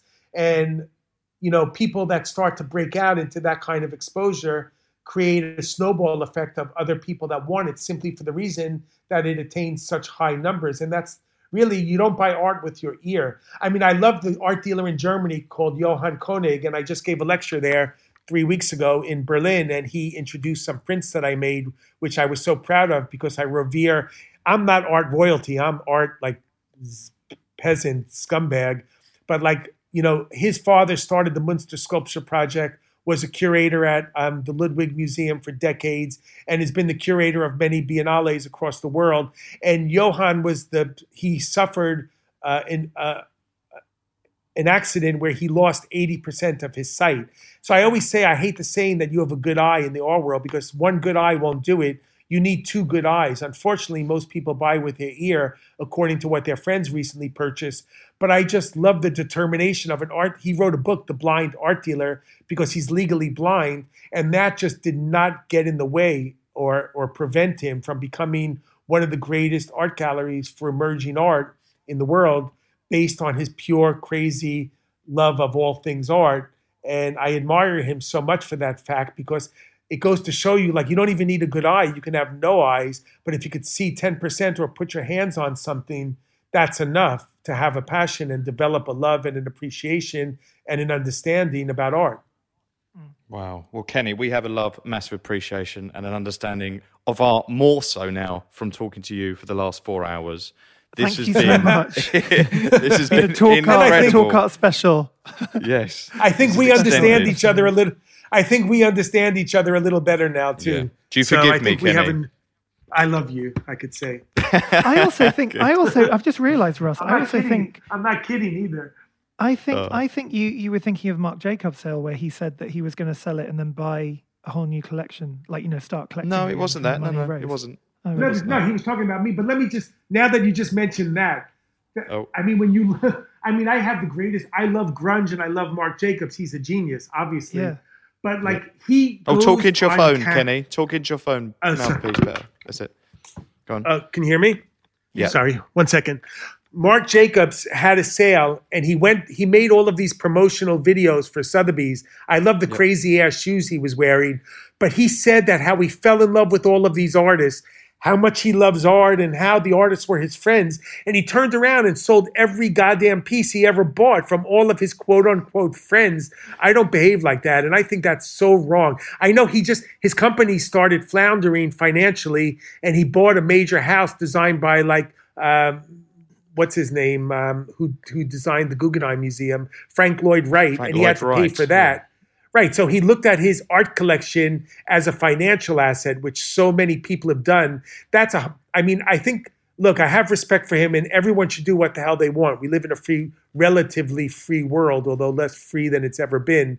But I mean, to go on camera and say how much you love John Currin and his wife and Rachel Feinstein and all of these other uh, artists like Karen Kilimnik, and then to dump every single piece at auction in mm. the most high visible way that makes what i look like like peter pan i mean that's that's absurd that's not. Do you think right. the artists were upset? Do you think they found that per- took that personal? i mean watching that video would make me cringe if i was an mm. artist who befriended a, a famous i mean again like because he's marc jacobs and a celebrity people would sell him anything you know the art world always acts to be on this high plane of greater human understanding. But whenever you know leonardo dicaprio strolls into an art fair or brad pitt they get treated like you know medici. It's fucking absurd. I mean lee i mean again like i'm selling the story that i wrote for new york magazine about inigo philbrick and his capers that ended up in the uk times about a month ago in the magazine section on a saturday. And now there's a bunch of movie companies that are bidding for my story, one of which may be owned by our art collecting acting friend. But that guy has sold more art than I have. And you just wonder why. You have more financial resources than most people could. Let's just keep this between us and our Okay. six million Off listeners. No, this is, I don't care. Put it on the record. I don't care. It Okay. is what it is. so who are we talking about? Leonardo I- DiCaprio. I didn't say that. No, he didn't oh. say that. He All I'm saying actors, is, and I think he's actually talking he- about the other one. Oh. Yes, that one sold a Rudolf Stingel piece to Inigo Philbrick through a proxy. So he mm. bought a piece from Sadie Coles and sold it six months later. Why? It's beyond me. Why do people do that? Because it's a game to these people. They mm. buy it and sell it because they can. It's trendy. You know, you hang out with all these. I don't know. Let's change the subject before I, I think get it's also to do on with another- validation as well, and like an ego and insecurity. Actually, Yeah. I mean, I think when you're a celebrity like that, it's more to do with just glamour, Yeah. being, you know, being in the game. It's a I'm feeling like you were wily in the game. or whatever the word is. yeah, and it's Well, not a thank game. you It's people's lives so we're talking about. Much. That should be the name of your film, The Game. No, was or a the weird thing, guarantee. wasn't The guarantee. Guarantee. Oh, Oof, guarantee. That's a good one. there you go. Anyway, Thank we you can have a whole part so two and talk about all the auction bullshit. Yeah, well, when your movie ha- comes leave out- this to be okay. Perfect. I, ho- I hope you get a starring role in the movie. they need you. No, no, they'd have Danny DeVito playing me. what are you laughing at? You're not supposed to laugh. So I love Sorry. him. The No, good casting, good casting. Yeah, yeah, yeah. Thanks. No, great. Well, all, all images we've spoke about. It's going to be a busy uh, Talk Art Instagram page. Is at Talk Art. Kenny, you're on Instagram, and your handle is at Kenny Kenny Schachter. Schachter. S C Great. H A C H T E R. We're gonna And we're Kenny gonna said link you. if you want to uh, write anything to him, he will respond to everything. So bombard him, keep him busy. Please. And I don't know how you And, do uh, that though, because we get so many messages, and I, I try to write to as many people as possible, but it is actually it's just exhausting after a while. It's But time well consuming, but yeah, yeah, It's I'm not worth as, it. And then anyway, so it's three of us, three of us as kids who couldn't wipe our bums properly and have become collectors. in, the, in the words of Freud, and here we are finishing up this episode of Talk Art. That but we was will all uh, see you again soon. Thank you we'll again, be back Kenny. very soon. Thanks for Bye, listening. everyone. that was- Bye, that Kenny. Bye. Okay, bye. Bye. Thank you. You've been listening to Talk Art with Robert Diament and Russell Tovey. Follow us on Instagram at Talk Art, where you can view images of all artworks discussed in this episode. Subscribe to Talk Art at Apple Podcasts, Spotify, Acast, or wherever you get your podcasts. Mom deserves better than a drugstore card. This Mother's Day, surprise her with a truly special personalized card from Moonpig. Add your favorite photos, a heartfelt message, and we'll even mail it for you the same day, all for just $5. From mom to grandma, we have something to celebrate every mom in your life. Every mom deserves a Moonpig card. Get 50% off your first card at moonpig.com. Moonpig.com.